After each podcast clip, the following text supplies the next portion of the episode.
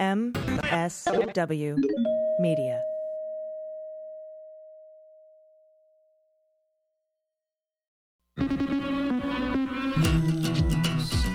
News swearing.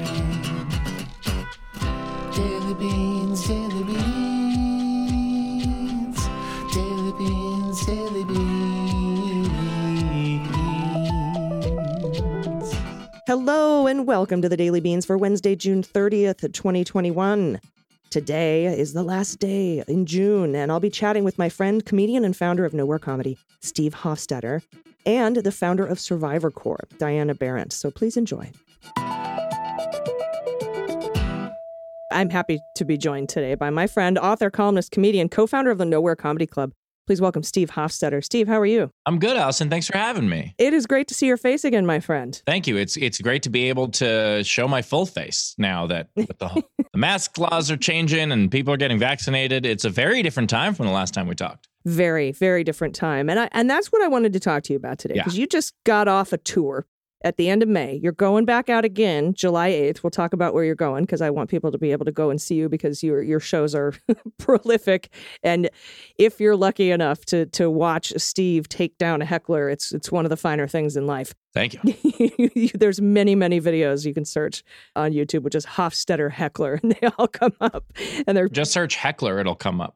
yeah, pretty pretty great. Yeah, like the heckler, and then you'll get Hofstetter. So tell me a little bit about what it was like because you went to several different cities and several different states, and right now.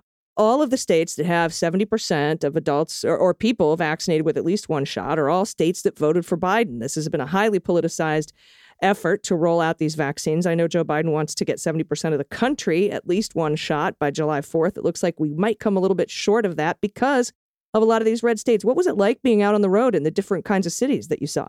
Well, I checked and you know, I don't know what the latest numbers are, but the last time I checked, um I, I was curious. I was like, how many red states, you know, I don't want to call a whole state red, but how many states that voted for Trump in the last presidential election are above the national average when it comes to vaccinations?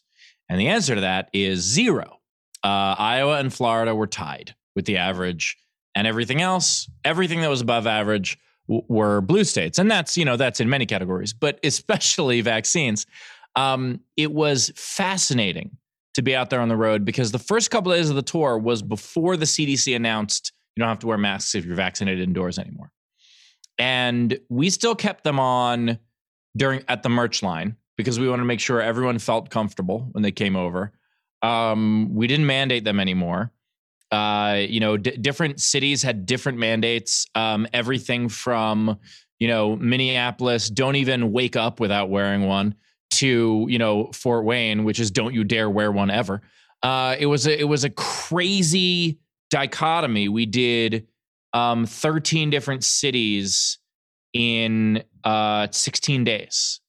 And so to see all the difference was it was nuts. It was seeing Darwinism in real time. Yeah, and it's interesting too because you know I know to we I went on tour before the pandemic and we went to red states, but the the cities we went to were blue dots. Yeah. And of course the the audience that that we draw, there's not a lot of uh, Republicans in those in those audiences, and so you know the we have to keep that in mind too because you said something very important.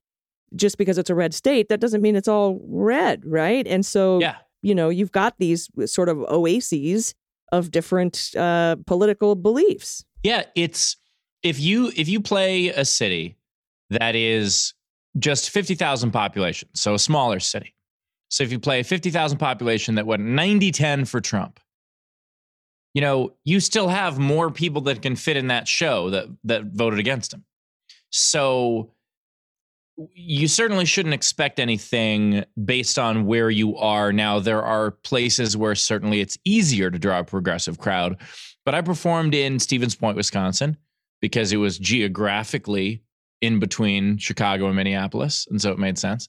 Um, and most of the crowd was wonderful. And one guy yelled out, uh, "What do you think of Trump 2024?" To which I responded, "I think it's more realistic that it's 25 to life."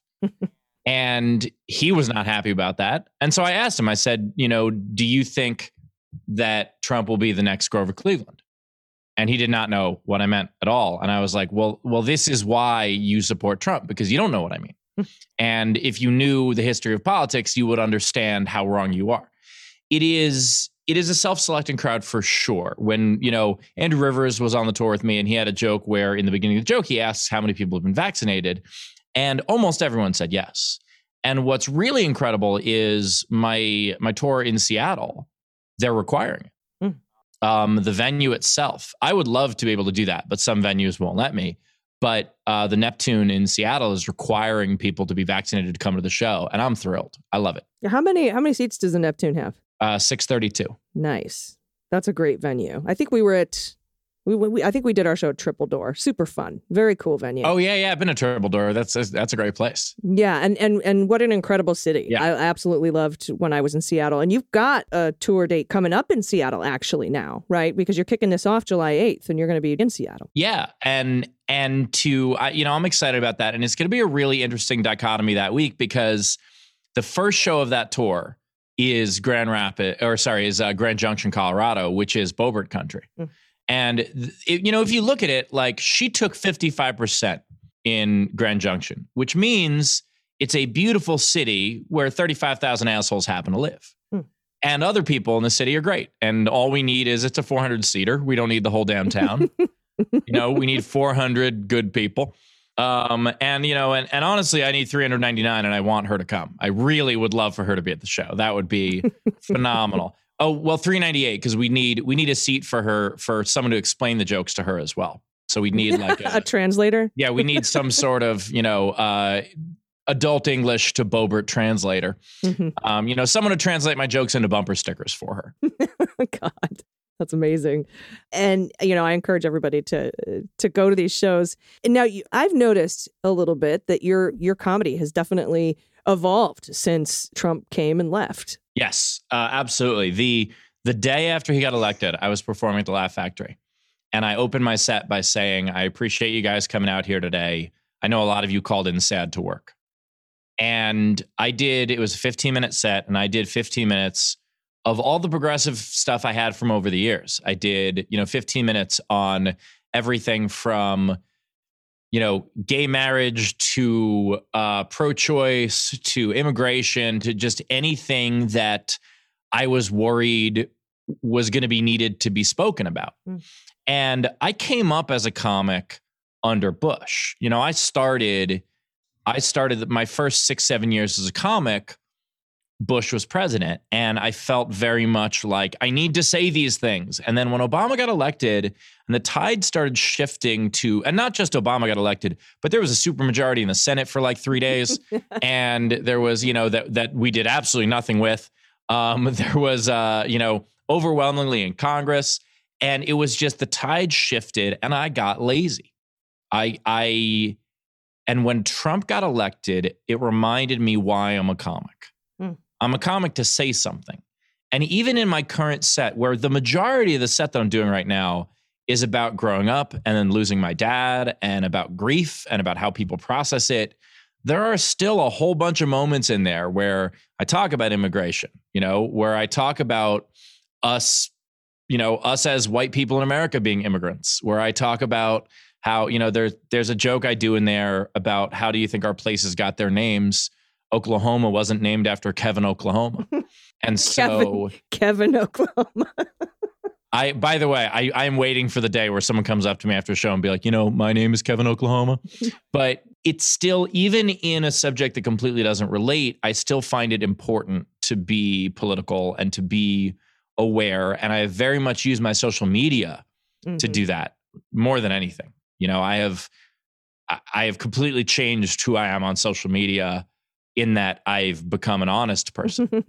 That's interesting. My set stayed the same, but my tags got political. so, so kept the same Yeah. sort of jokes because you know I'm the kind of joke writer where I'll, I'll have a quick premise and then over the years it, it b- balloons into a seven minute chunk and with the different punchlines and then in different tags. But once Trump got elected, my tags started changing because my you know my set is wholly based on the trauma and sexual assault and all those things that that come from that and so it's an easy sort of transition to make to tag political ideologies or at least thoughts about what's going on now with with our body politics. So it's it's fascinating the way that comedy I think has evolved. And then of course, COVID changed the way we do comedy a lot, Yeah. the way that we think about comedy. And I want to talk to you about Nowhere Comedy Club and some of the stuff you're doing in Pittsburgh, but I have to take a quick break. Will you stay with me? Yeah, I'm not going anywhere. Awesome. Thanks everybody. We'll be right back. After these messages, we'll be right back. Hey everybody, it's AG and today's episode is brought to you by Apostrophe. Everyone take it from me, the most most of the time home remedies and over-the-counter acne products do not work. And even worse, they can severely damage your skin. Uh, it, it doesn't work, these home remedies don't work on acne in the least. But you know what does work? Prescription treatments. That's why we're excited to partner with Apostrophe. We love science, and Apostrophe loves science. It's a prescription skincare company that offers science-backed oral and topical medications that are clinically proven to help clear up acne. A lot of people are getting the mask acne, mask maskne, right? And so that's why I wanted to try this. And it's incredible. Apostrophe connects you with a board certified dermatologist who will create a personalized treatment plan tailored to your skin. Uh, you just fill out Apostrophe's online quiz about your skin goals and your medical history, snap a few selfies, and your dermatologist will create your customized treatment plan. Apostrophe treats acne, but they can also help you hit your other skincare goals like reducing redness, wrinkles, and even dark spots. I, um, I I went for the acne and the dark spots because that's what's going on with me right now. And I love that Apostrophe gives you a real dermatologist. And and my plan was tailored just for me, and it only took a couple of minutes. Submitting for my visit was quick. I didn't even need to schedule an appointment, and best of all, I didn't have to go to the pharmacy and wait in line for my meds. They sent them right to my house.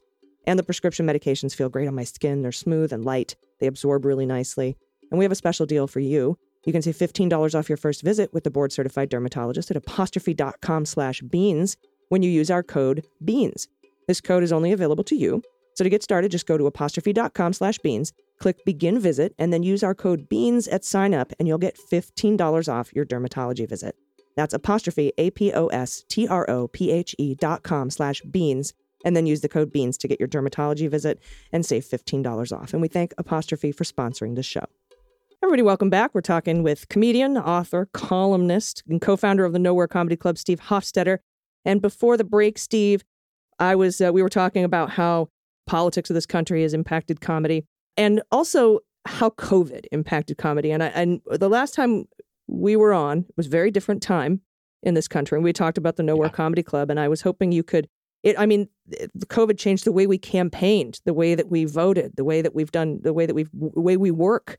And so I was hoping you could tell me a little bit about where Nowhere Comedy Club is headed now. Well, you know, I mean, right now I'm talking to you. I see you on three giant screens in front of me, which is, you know, with 70 empty seats between me and the screens. And that's because once things can open up, um, I'm going to have a hybrid of digital and in person. And digital is not going away. Digital is never going to go away because we realize that there are so many people who can never see a live show. Maybe they have children and they can't get out of the house. Maybe they cannot afford a full night out. They can afford a ticket, but they can't afford parking and a babysitter and, you know, $30 on burnt chicken fingers and whatever else comes with going to a lot of comedy shows. Um, you know, maybe they live in a dumb place that will never Or perform it. people with disabilities, you know, uh, that that never had access to this kind of thing before. Absolutely. Um, there have been people who have watched nowhere shows from their hospital bed. Uh, there was a kid with an iPad under his covers in Croatia, hiding it from his parents. Uh, there was uh, there was someone who said that it was her first date with her husband in 16 years because she was severely agoraphobic, and so they've just been staying home. And you know, it's one thing to watch a passive television show, but it's another thing to be part of an interactive experience. And the biggest thing that's not going to go away with nowhere is there's this fan community that's that's created. And I've been seeing them coming out to in-person shows, which has been fascinating because now they're doing these meetups in real life and it's it's incredible to watch because you never got to go meet friends at a comedy show before. Most of the time you go to a comedy show, you're either by yourself on a date with two or three friends or you're at a bachelorette party and you're a horrible person. the like most of the time people go to a comedy show it's a fairly solitary experience or you're with one or two other people you might talk about it afterward but they're going to comedy shows with 50 of their friends at once and that's incredible. And we've been seeing people meme shows where you know after a show suddenly there's all this chatter and, comments on facebook about the show which you never see for one that's just in person. And so that's that's definitely not going away. Yeah, I mean, I I even noticed, you know, been off stage, been just doing the podcasting, but I do have a Friday happy hour with patrons. And um, you know, I'm like, man, I miss live shows. I miss live shows. And somebody pointed out to me, you do one every Friday for like 100 or 200 people. What are you talking about? And and and then I imagine in my head, take back to all the fucking bar shows and comedy clubs you've done. 200, 100, 200 people is a big ass show. Yeah. And uh, your chops, you're you know, you're staying up to date. And you know, it it might be a little more political for me than straight comedy, but it's really really changed the way that we do things. So I'm glad that that's what you're doing with Nowhere. yeah it's it's very different but the thing have you seen bo burnham's new special I'm about to. I haven't yet. So, without giving anything away, there's a great deal of it that addresses the loneliness and the mental anguish of the past year for people.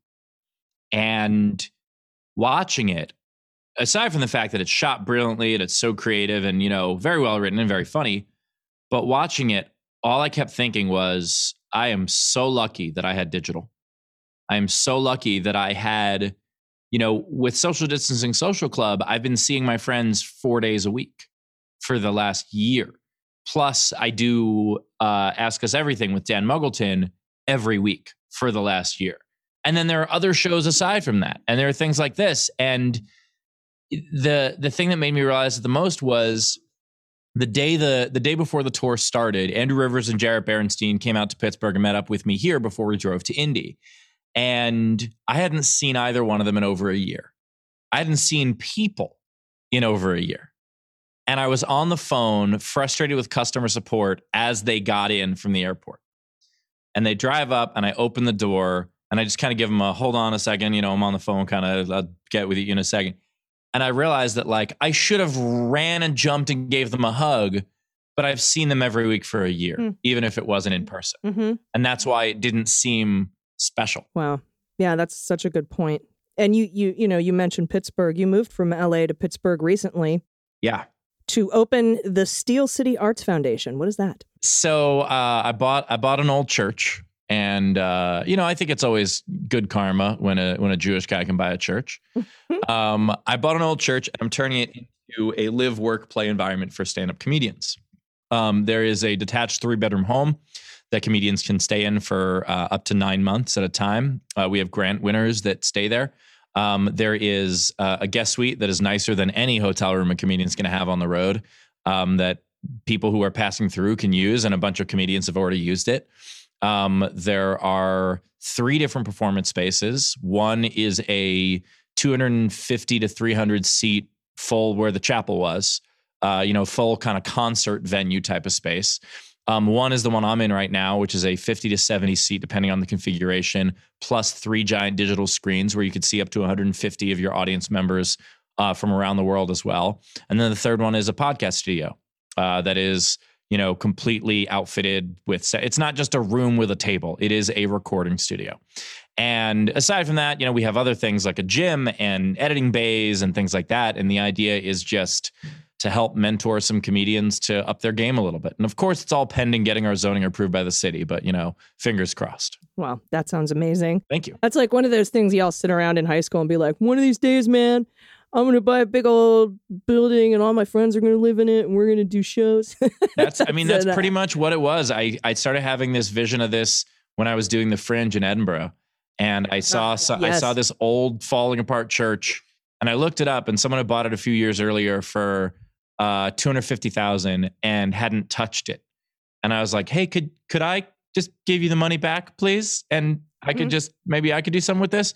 Um, but I couldn't get a hold of the person who bought it. Um, and it was just this thing that just kind of banged around in my head for years. And then with COVID, you start seeing the world a little differently. You start, uh, you know, better understanding what you can do with your life. And a lot of people make the mistake of spending their life doing what they thought they were supposed to do. And they never bother to examine that. You go, okay, well, what am I supposed to do? I'm supposed to go to high school and I'm supposed to go to college and I'm supposed to find a job. I'm supposed to get married. I'm supposed to have kids. I'm supposed to die. That's what we're all told. And a lot of that is not true. And what I believe in is figure out what you want out of life. And everybody's different. People want different things. A lot of people don't want to own a church, but figure out what you want out of life. figure out what you want out of life and work backwards. Yeah, yeah, reverse engineer it.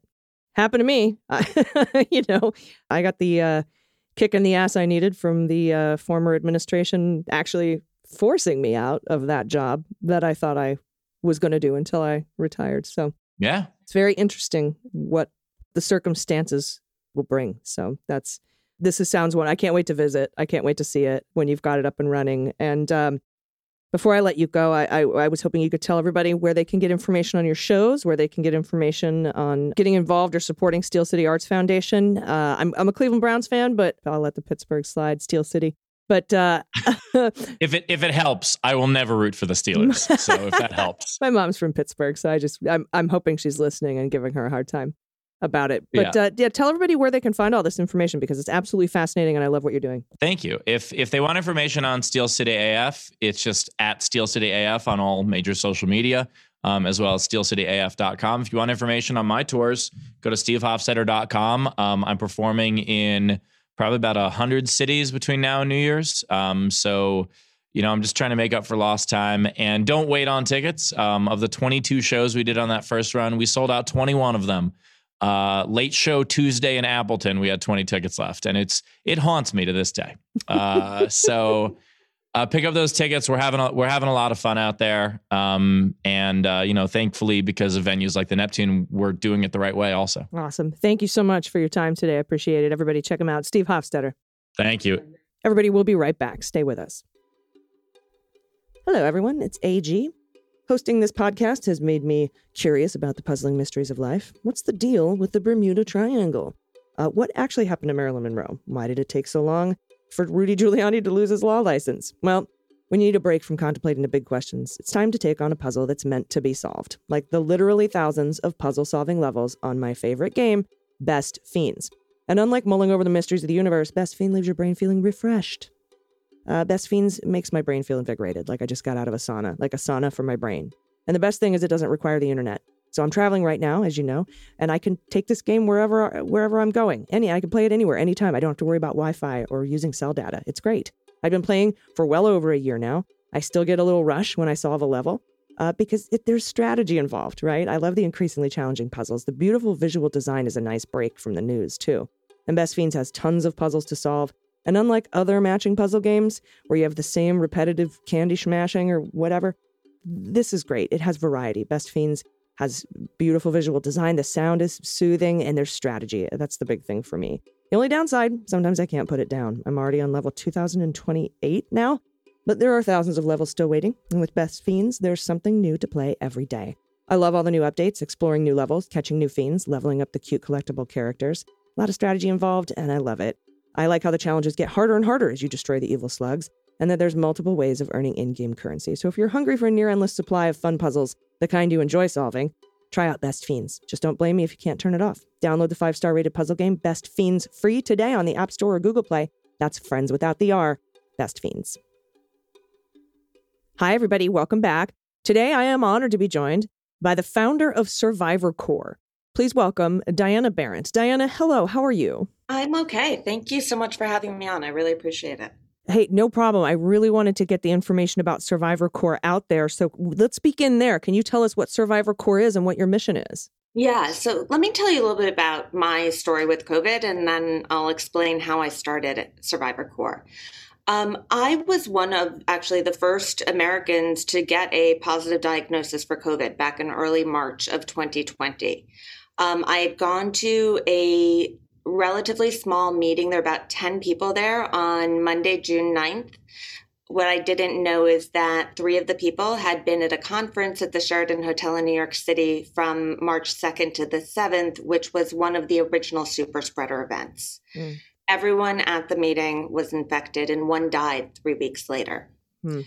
Um, I woke up on the morning of Friday the 13th, 2020. You literally couldn't script it with every symptom in the book.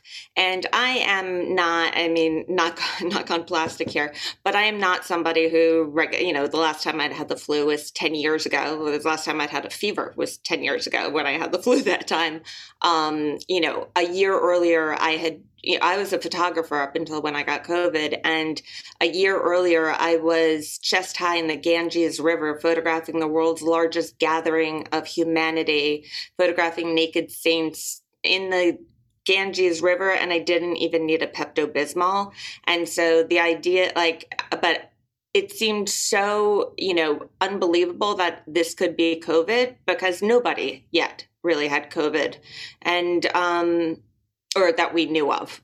Plenty of Right, COVID, right. obviously. Um, and I was just so convinced that it was um, because I am a news junkie and I had been following all the news going through China and Italy. And I knew it was only a matter of time before it reached our shores. Um, how I, as a suburban mom, was going to be one of the first to get it was, you know, no one expects to be the first on their block to get the plague, but there you go. Um, I really fought to get tested because I was really concerned that I was patient zero in my town. And through that, I, you know, everyone was really shocked that I was so public about it because, um, you know, I went and I, I, I did my own contact tracing on the presumption that I was positive and put it out on Facebook. And, you know, people reacted as if I had just, you know, posted that I had some sort of venereal disease and everyone I had slept with in town. Um, it was really just so bizarre. Um, but because I was one of the first people to come forward with my identity when I did indeed get tested and it came out positive, um, the New York Post ended up giving me a daily video journal um, and column that I kept throughout, called my COVID series, that I kept throughout the 18 days that I was in isolation. And um, so I was, it was odd. You know, I, I was the face of the non hospitalized COVID patient. I was sort of the only good news story going because I was alive. Hmm. And um, while I was in isolation, I became completely obsessed with the idea of convalescent plasma. And that if I was lucky enough to survive, I would have this life saving power inside of me, this sort of superpower, you know, this internal hazmat suit that I could literally share with other people and potentially save their lives. I mean, I haven't taken a high school you know science class since high school. So you know and here we are in a moment where like the, really the only people who matter are wear white coats you know there wasn't anything you could do to help out um, in those Mm. days and so the idea that i was you know maybe this was the greatest thing ever that i was going to get through this and then i was actually going to be able to help save lives and the other thing that i realized is that i would be eligible to participate in all of these studies and trials and you know because there were so few of us who had positive diagnoses at that point and you know i i realized that there was a need to connect whatever survivors whoever the survivors were out there with the medical and scientific world so that they could study us Mhm. and they could start to come up with some answers to you know all of the mysteries about this novel virus so many of which were inside the bodies of survivors. So contrary to popular belief i did not start survivor corps as a patient advocacy movement. Um, when i started it on march 24th of 2020 there was no patient advocacy to be done. You either lived or you died um, and but I started it with the mission of mobilizing an army of survivors to donate their plasma and support science and engage in every study for which they qualify.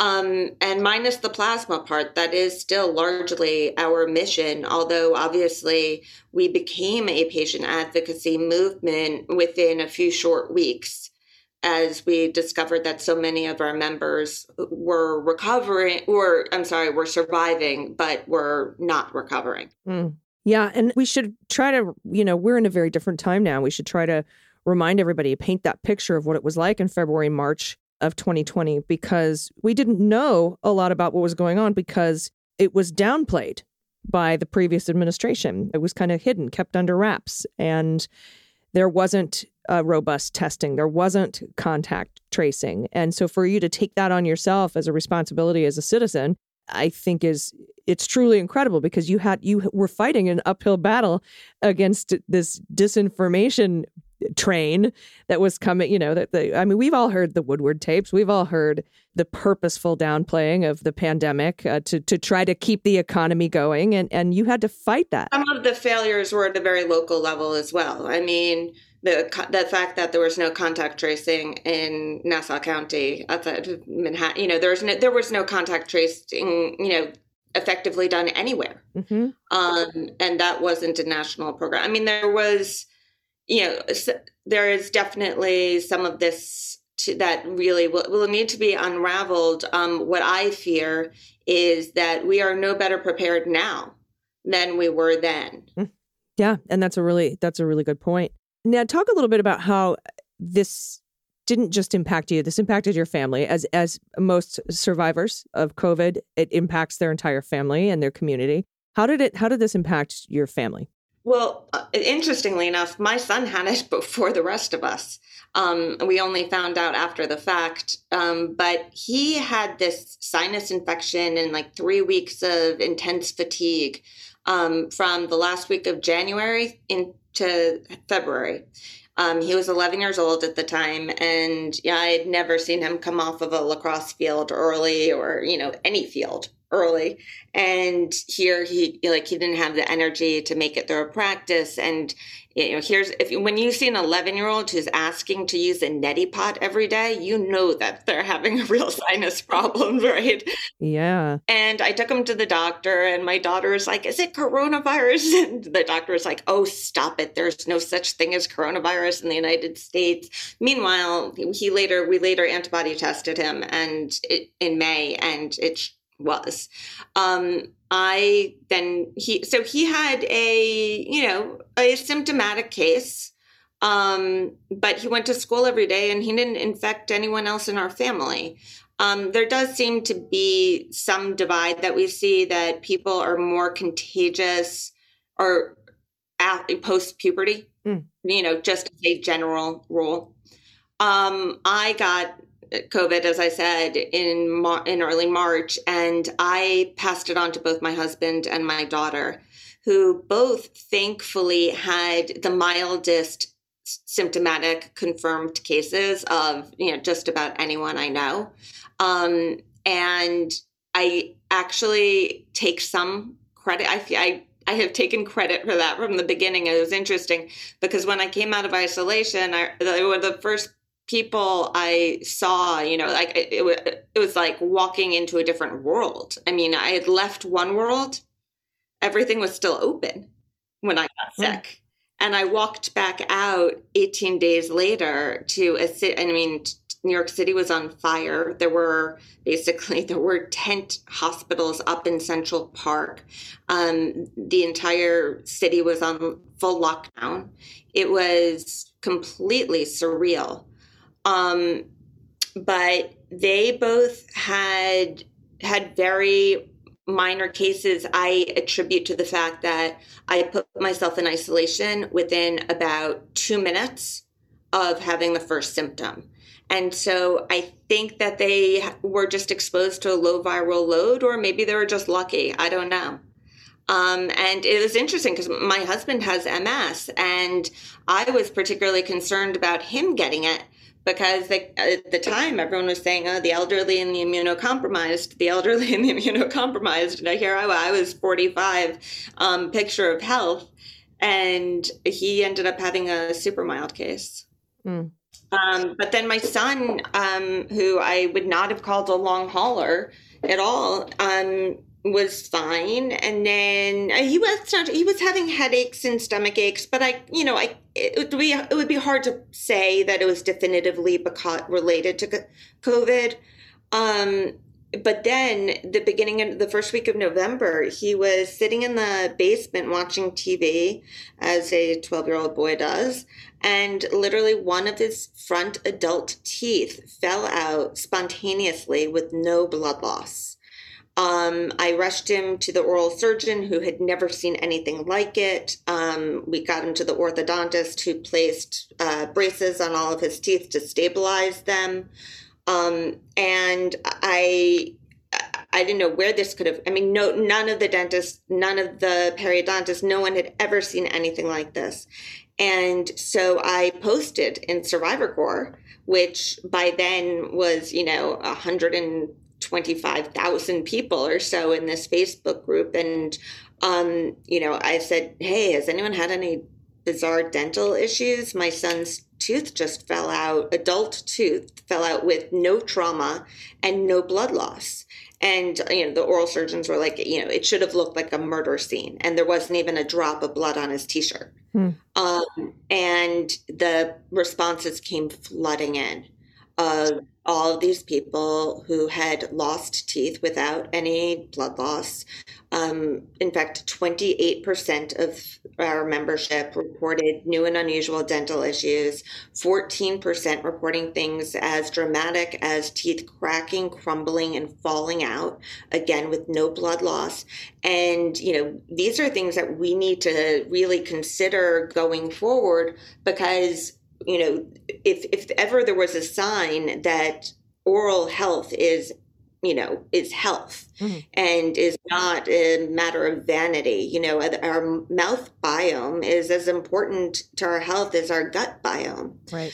um, you know all of these things and to realize that so many americans do not have dental insurance and this is going to shine a light on the dental divide in america but it also hopefully will give us an opportunity to recognize so many of these inequities like the fact that we insure different organs differently.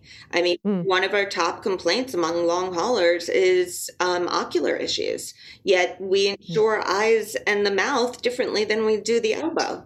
Um, you know, Yeah, and and I think that this just kind of goes to the point that there's so much that we still don't know, a lot that we still don't know, and I want to continue this conversation about where we are now and what we're doing in the future. But I have to take a quick break. Will will you stay with me? sure. Great, thanks, everybody. We'll be right back. Hello, all. This is Allison, and this segment of the Beans is brought to you by Stamps.com.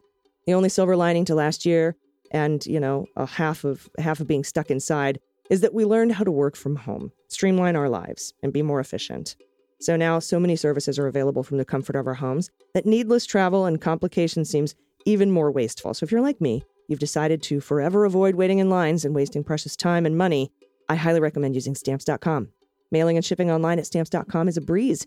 They allow you to mail and ship anytime, anywhere, right from your computer, wherever you are. Send letters, ship packages, and you pay a lot less with discounted rates from the USPS, UPS, and more. Stamps.com has saved businesses thousands of hours and tons of money.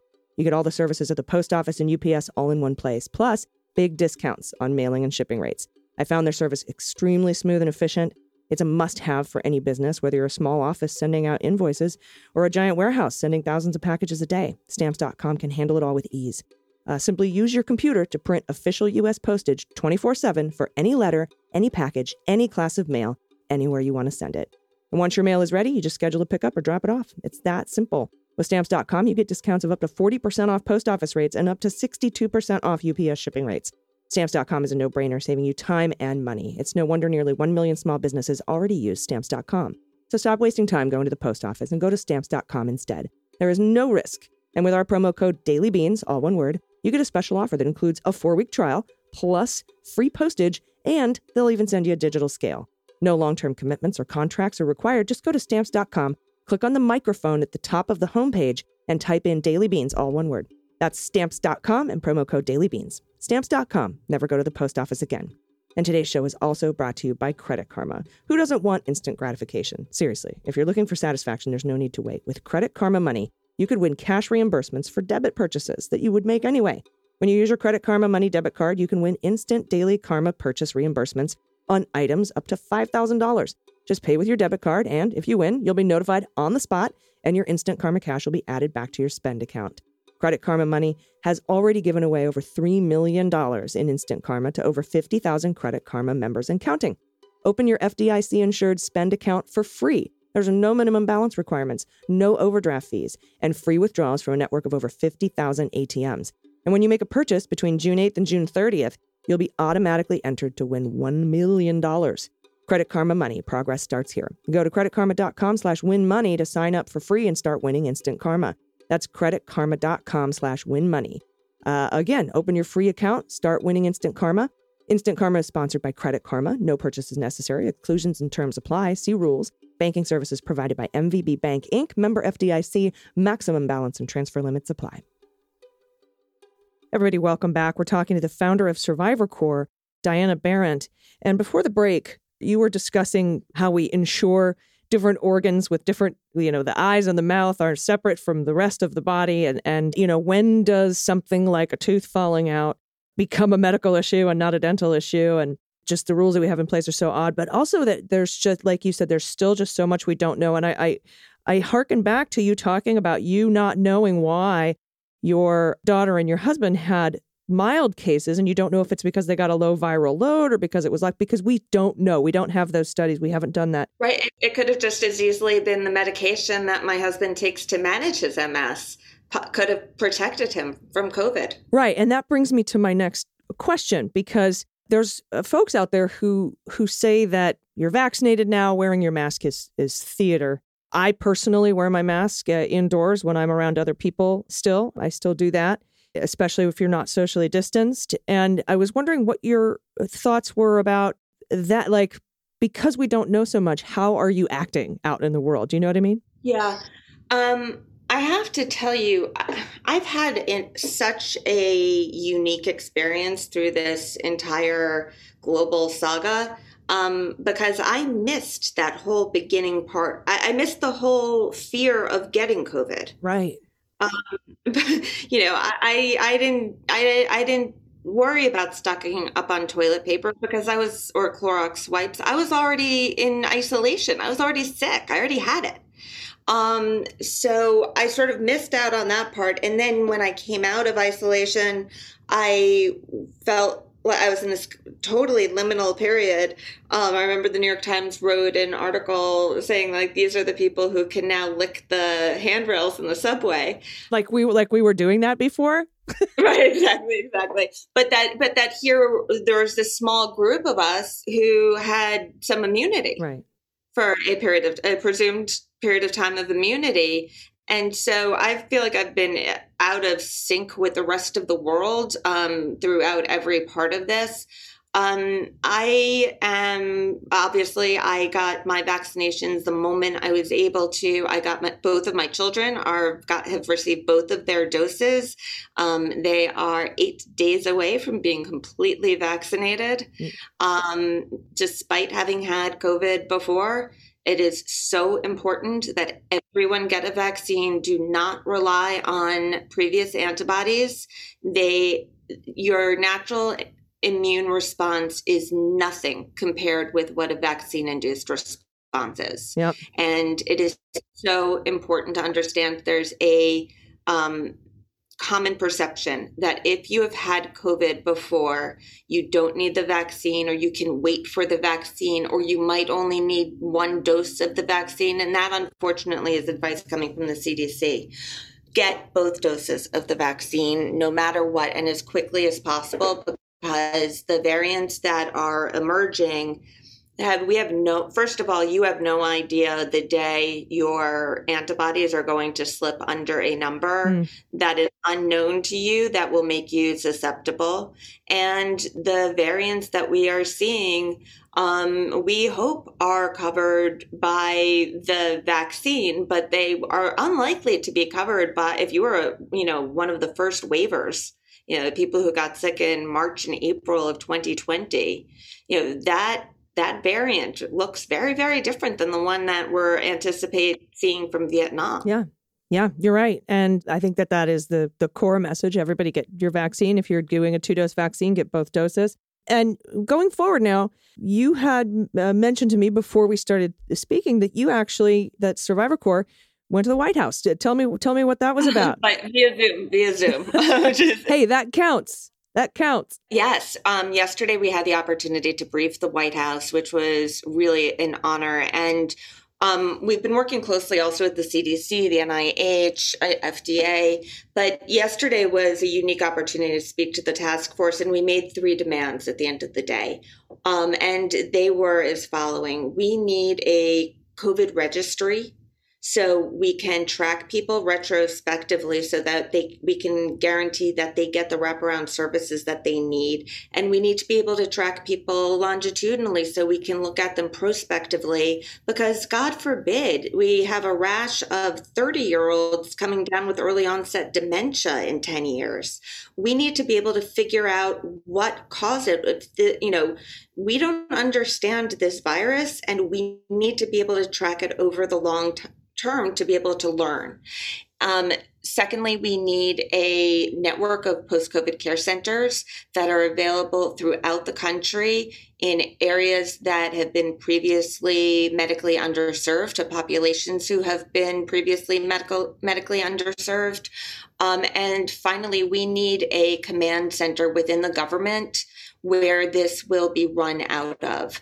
It needs a coordinated center who can um, advise these issues in real time. So it's not you know various agencies jockeying for power against one another. But we you know just like everything we do at survivor corps everything needs to be based on three pillars on equity transparency and collaboration Yeah, the equity is a big part too because there's so many disproportionately impacted communities that need service and, and like you said, wraparound service. And and to be tracking these things as they go forward in the long haul because we you know we've talked about that on this show and people have been talking about that too like what happens you know we don't know what this looks like in 10 years for for for survivors so it's so important can you tell everyone where they can find and support survivor corps and any survivors where they can join survivor corps Yes, please. Survivor Corps is on Facebook. It's an open group. It is available to anyone and everyone. We have clinicians.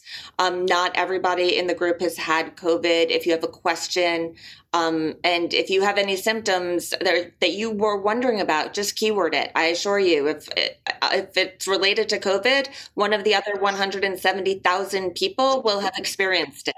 Um, we also have a website, survivorcorps.com. It's C O R P S, which is a tremendous resource of information, houses every webinar that I've done from with Dr. Fauci on down. Um, it houses a map of post COVID care centers around the country, what to do if you get infected with COVID. The answer is get monoclonal antibodies immediately. Um, and we have a newsletter. Um, follow us on Twitter, and I'm at Diana Berrent on Twitter. and that's B E R R E N T correct Yes. Awesome. I really appreciate your time. And thank you so much for sharing what happened and for being outspoken about it so early on and knowing and kind of just having that instinct of, of knowing what, what needs to be done. I appreciate your time. Diana Berrent, thank you. Thank you. All right, everybody, stick around. We'll be right back. All right, everybody, that's the show for today. Please join me tomorrow for discussions with Diana Berrent and Steve Hofstetter. Until then, please take care of yourselves, take care of each other, take care of the planet, and take care of your mental health. And on behalf of Dana Goldberg and Aimee Carrero, I'm Allison Gill, and them's the beans.